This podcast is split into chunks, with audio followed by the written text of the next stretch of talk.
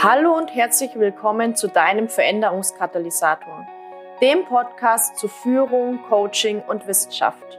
Mein Name ist Jasmin Schweiger, ich bin Wirtschaftspsychologin mit dem Schwerpunkt Führung, Gründerin der Online-Akademie für Leadership Coaching und auf der Mission, Führung zukunftsfähig, sinnhaft und nachhaltig auszurichten. Schön, dass du da bist und wir gemeinsam die Arbeitswelt der Zukunft gestalten.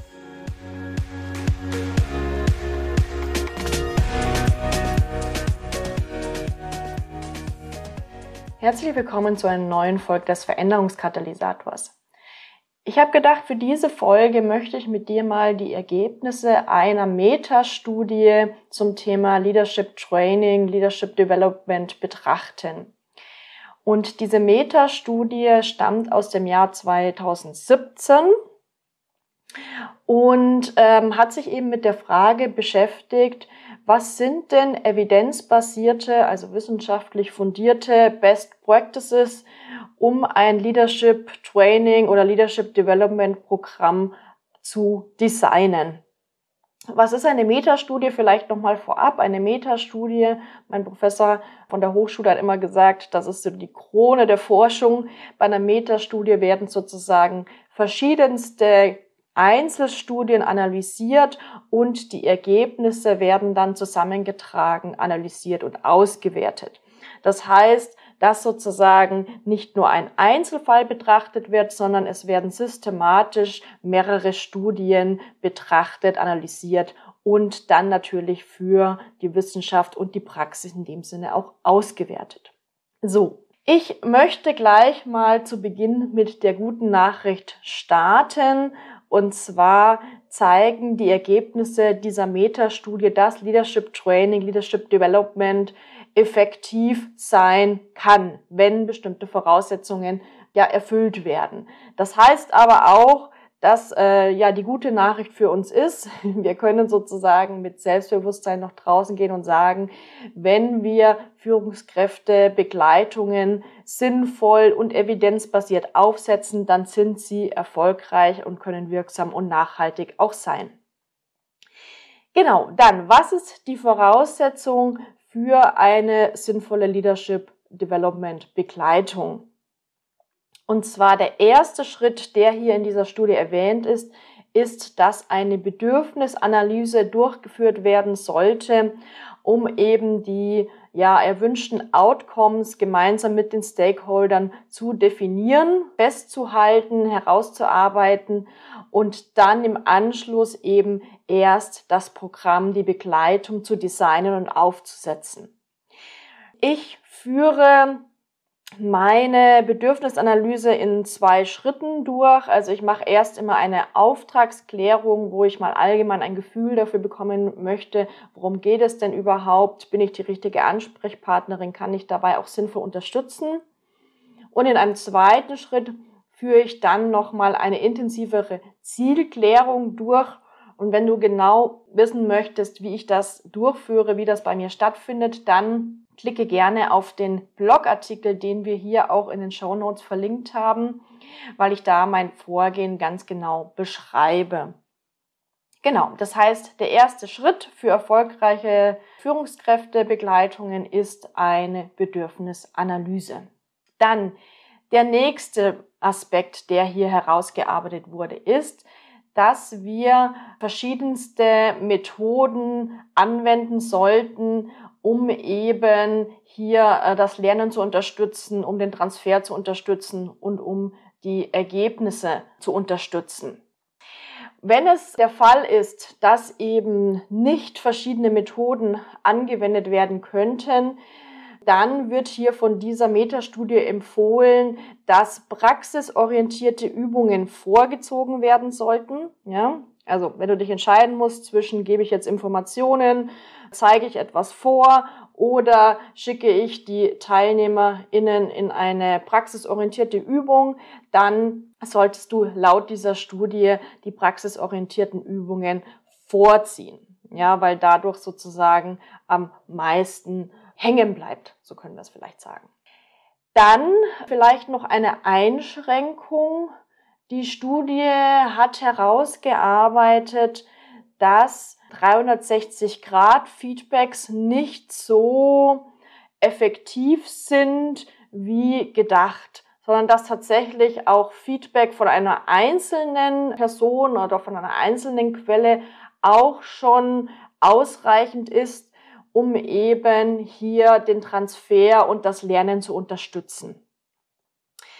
Das heißt, hier wird von der Studie tatsächlich empfohlen, Vorsicht walten zu lassen bei der Anwendung von 360-Grad-Feedback. Ich meine, wenn du schon mal ein 360-Grad-Feedback durchgeführt hast, dann weißt du, dass das auch sehr zeitaufwendig ist und sehr ressourcenintensiv, dass verschiedenste Personen befragt werden müssen und so weiter. Und die Studie hat eben herausgearbeitet, es würde auch schon genügen, wenn äh, dieses Feedback von einer einzelnen Quelle ähm, kommt aber das Feedback auch notwendig ist, um eben den Transfer zu stützen. Dann in einem nächsten Schritt, das fand ich jetzt auch eine sehr spannende, ein sehr spannendes Ergebnis, weil das auch ein Aspekt ist, den ich ja schon seit längerem auch vertrete, nämlich, dass längere Begleitungen effektiver sind als kürzere Begleitungen. Ja, das, ja, das ist einfach so, dass in längeren Begleitungen mehr Ergebnisse erzielt werden. Also das war sozusagen so die Konklusion, also die, das, die, die Schlussfolgerung aus dieser Studie.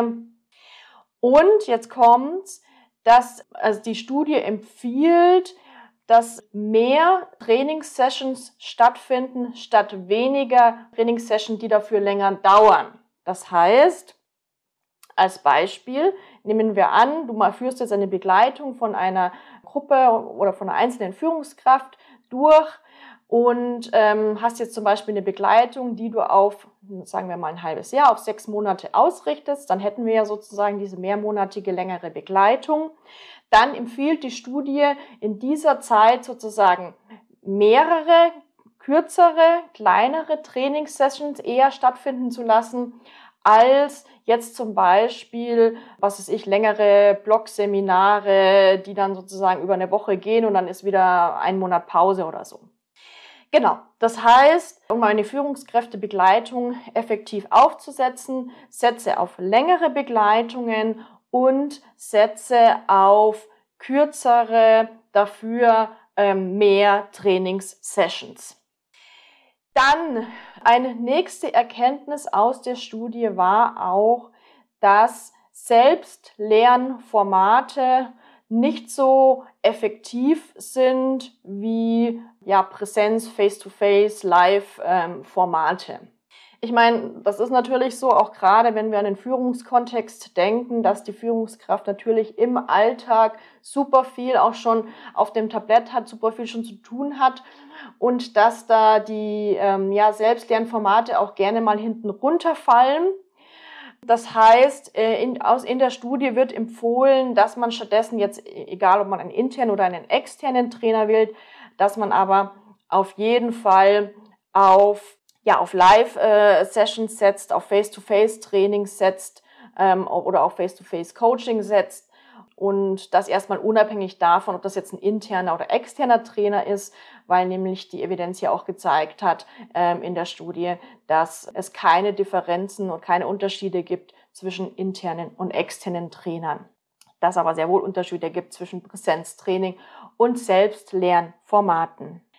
Dann wird in der Studie auch empfohlen, dass man sich ja mit äh, Peers oder ähm, Trainern, Beratern, Coaches ähm, oder anderen Experten auch vernetzt, um eben sicherzustellen, dass das Programm, die Begleitung, die man aufsetzt, zum einen evidenzbasiert, also wissenschaftlich fundiert ist und diese Brücke zwischen dem, was die Wissenschaft weiß und dem, was wir in der Praxis tun, auch schlägt. Und auf der anderen Seite aber natürlich auch praktisch relevant ist. Ja. Und hier ist zum Beispiel ein Vorschlag, wenn man sich jetzt eher zu den Praktikern zählt, ja, dass man dann zum Beispiel mit jemandem zusammenarbeitet, der eher den akademischen, wissenschaftlichen Hintergrund hat, um eben hier so das Beste aus den zwei Welten zu kombinieren. Genau.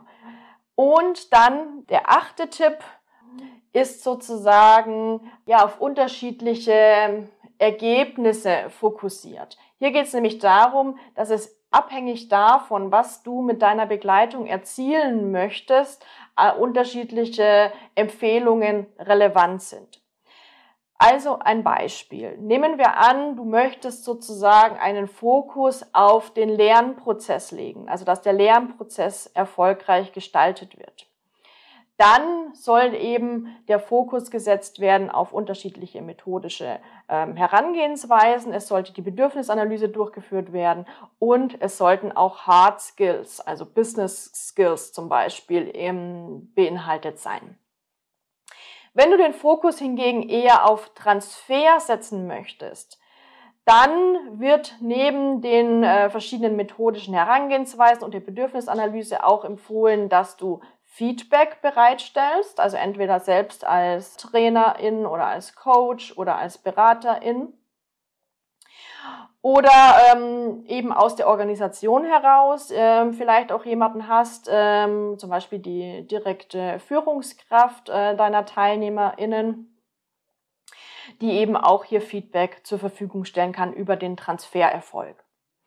Dann, was auch auf den Transfer einzielt, ist das äh, bereits genannte Face-to-Face-Setting, also die Live-Sessions. Und dass du mehrere Sessions hast, die eben ähm, über einen längeren Zeitraum verteilt sind. Außerdem wird bei Transfer auch noch erwähnt, dass du neben Hard Skills, also jetzt zum Beispiel Business äh, Skills, auch Soft Skills, also zum Beispiel Leadership-Kompetenzen, Kommunikationskompetenzen etc. In, inkludierst. Dann, ähm, wenn der Fokus auf Ergebnissen liegen soll, ja, also dass äh, bestimmte Ergebnisse erzielt werden sollen, dann äh, sollte hier eben die, ähm, also als zusätzliche Tipps auch noch eine verpflichtende Teilnahme erforderlich sein. Also dass du sagst, die Teilnahme an der an der Trainingsbegleitung oder Coachingbegleitung ist verpflichtend. Gerade auch bei der Gruppe ist das natürlich dann relevant. Hier wird nochmal der Fokus gelegt auf die längeren Begleitungen. Also längere Programme sind einfach mehr effektiv. Und dass du hier auch den Fokus auf verschiedene, also mehrere und verschiedene Trainingssessions mit verschiedenen methodischen Herangehensweisen, wie schon erwähnt, dann auch den Fokus darauf legst und Soft Skills, dass du sozusagen auch beim Aufbau von Soft Skills unterstützt. Ähm, was übrigens da nochmal ganz spannend ist, dass auch, ähm, wenn du den Fokus auf Ergebnisse setzt, dass hier auch empfohlen wird, dass du äh, On-Site-Trainings oder Begleitungen durchführst. Das heißt sozusagen firmeninterne Orte für die Durchführung wählst.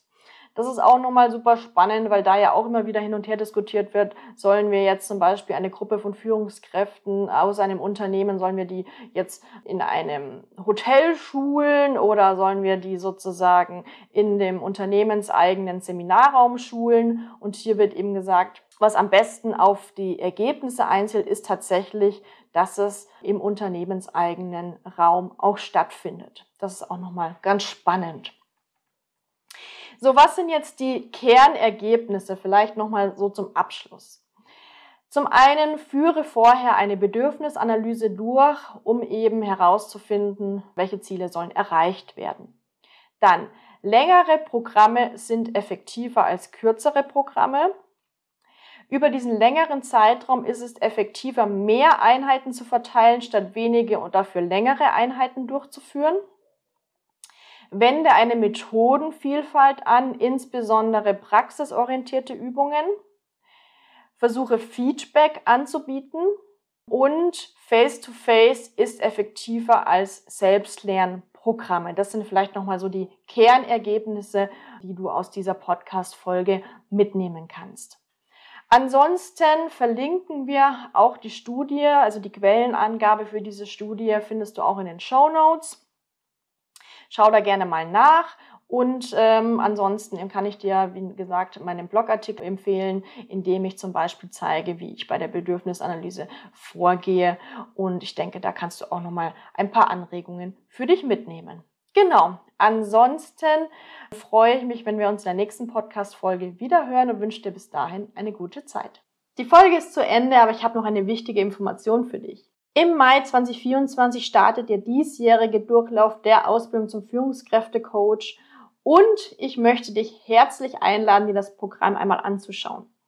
Mit der Ausbildung zum Führungskräftecoach wirst du zum zertifizierten Führungskräftecoach und kannst danach Führungskräfte ganzheitlich, wissenschaftlich fundiert, qualitativ hochwertig mit deinem eigenen Leadership Coaching Konzept begleiten.